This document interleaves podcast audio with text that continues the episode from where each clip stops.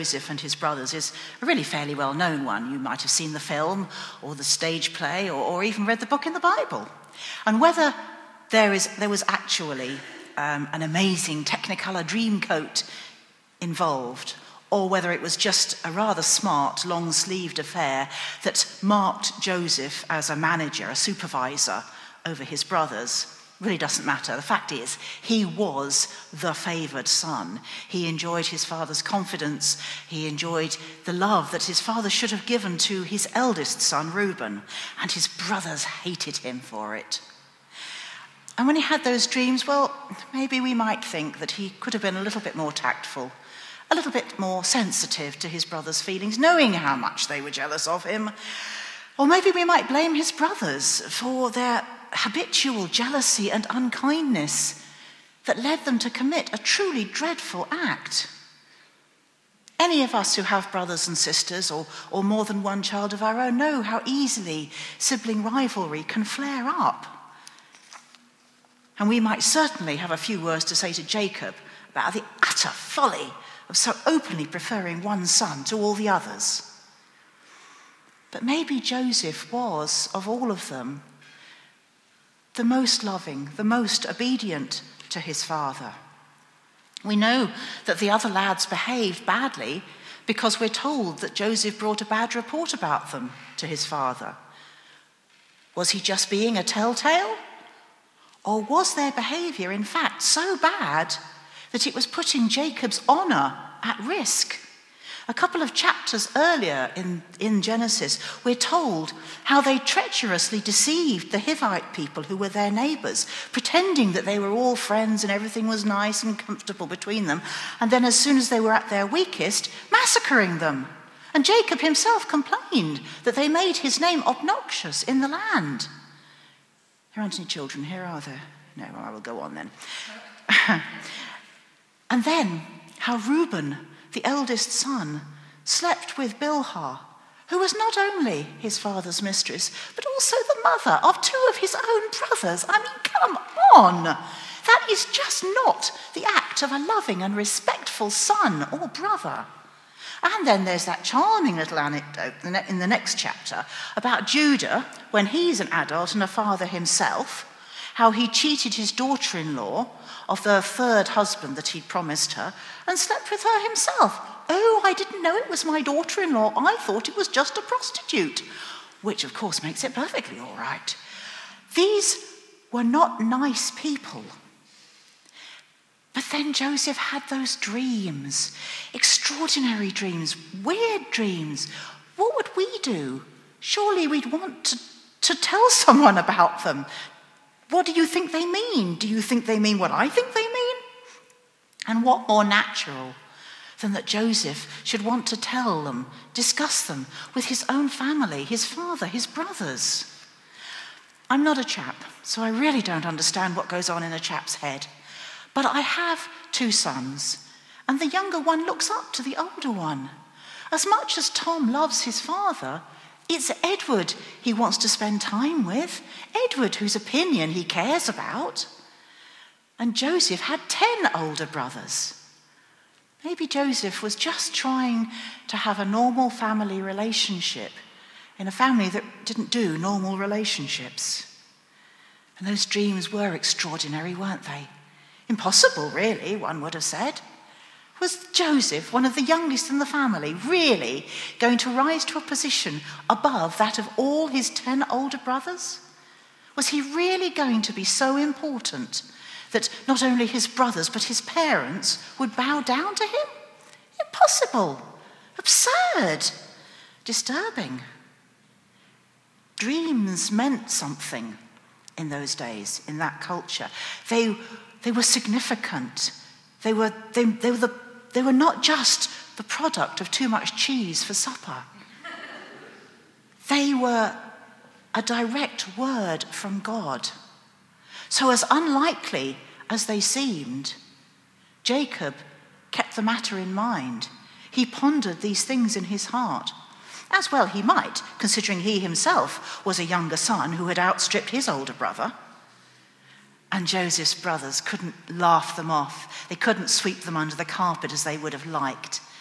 and their hatred for him grew. Daddy's favourite, Daddy's special little soldier.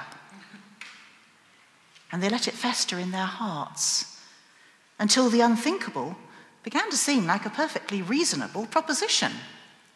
Come now, let's kill him and throw him into one of these cisterns and say that a ferocious beast devoured him.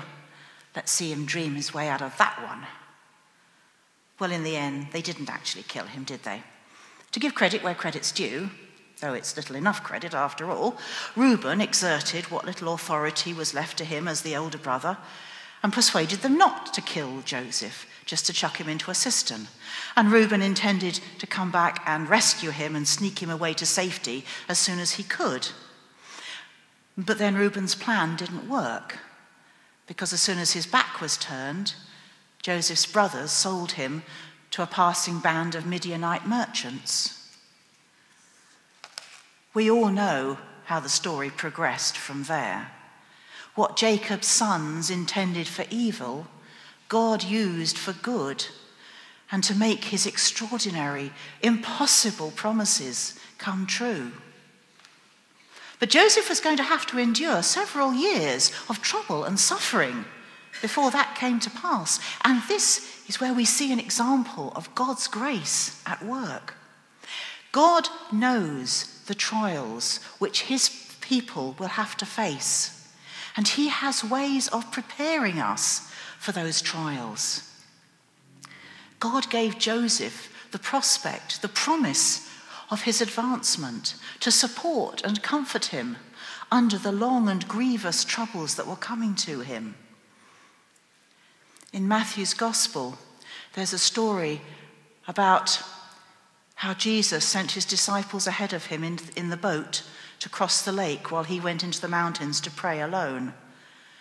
And during the fourth watch of the night, when the boat was in the middle of the lake, Jesus went out to them, walking on the lake. He walked on water. And when Peter saw him doing this extraordinary, impossible thing, he asked Jesus to command him to do it too. And for just a few seconds, milliseconds even. He did it. Peter walked on the water because Jesus had told him he could. And then he panicked and it was all over. But for that millimeter of time, Peter too did the impossible. And the disciples who were in the boat worshiped Jesus, saying, Truly, you are the Son of God. Now, the disciples too had a great deal of trouble ahead of them. And Jesus wasn't going to be there to encourage and guide them. They were going to have to carry on his ministry on their own. How were they going to do this?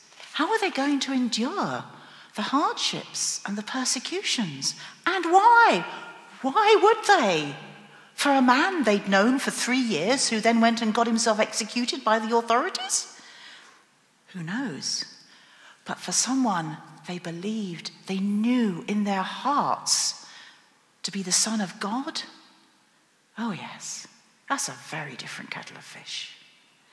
God has ways of preparing his people beforehand for the trials which we cannot foresee. He prepared the disciples to withstand the difficulties of their ministry. He gave them a hope to hold on to. Christ himself had a joy set before him, and so have we. The Bible teaches us that as human beings, we are going to experience trials and tribulations in this life. And you may have noticed by now that the Bible is not wrong. But we have God's word that they may be overcome. Before his death on the cross, Jesus said, I will pray the Father and he will give you another helper, that he may abide with you forever, the Spirit of truth. The power of his kingdom in our lives does not make us immune from life's struggles. We know that.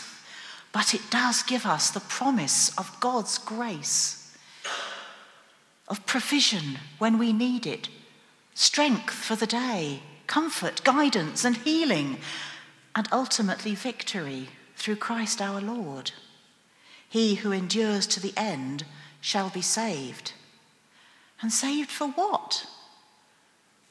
For life, for an eternity of life in heaven with the Father.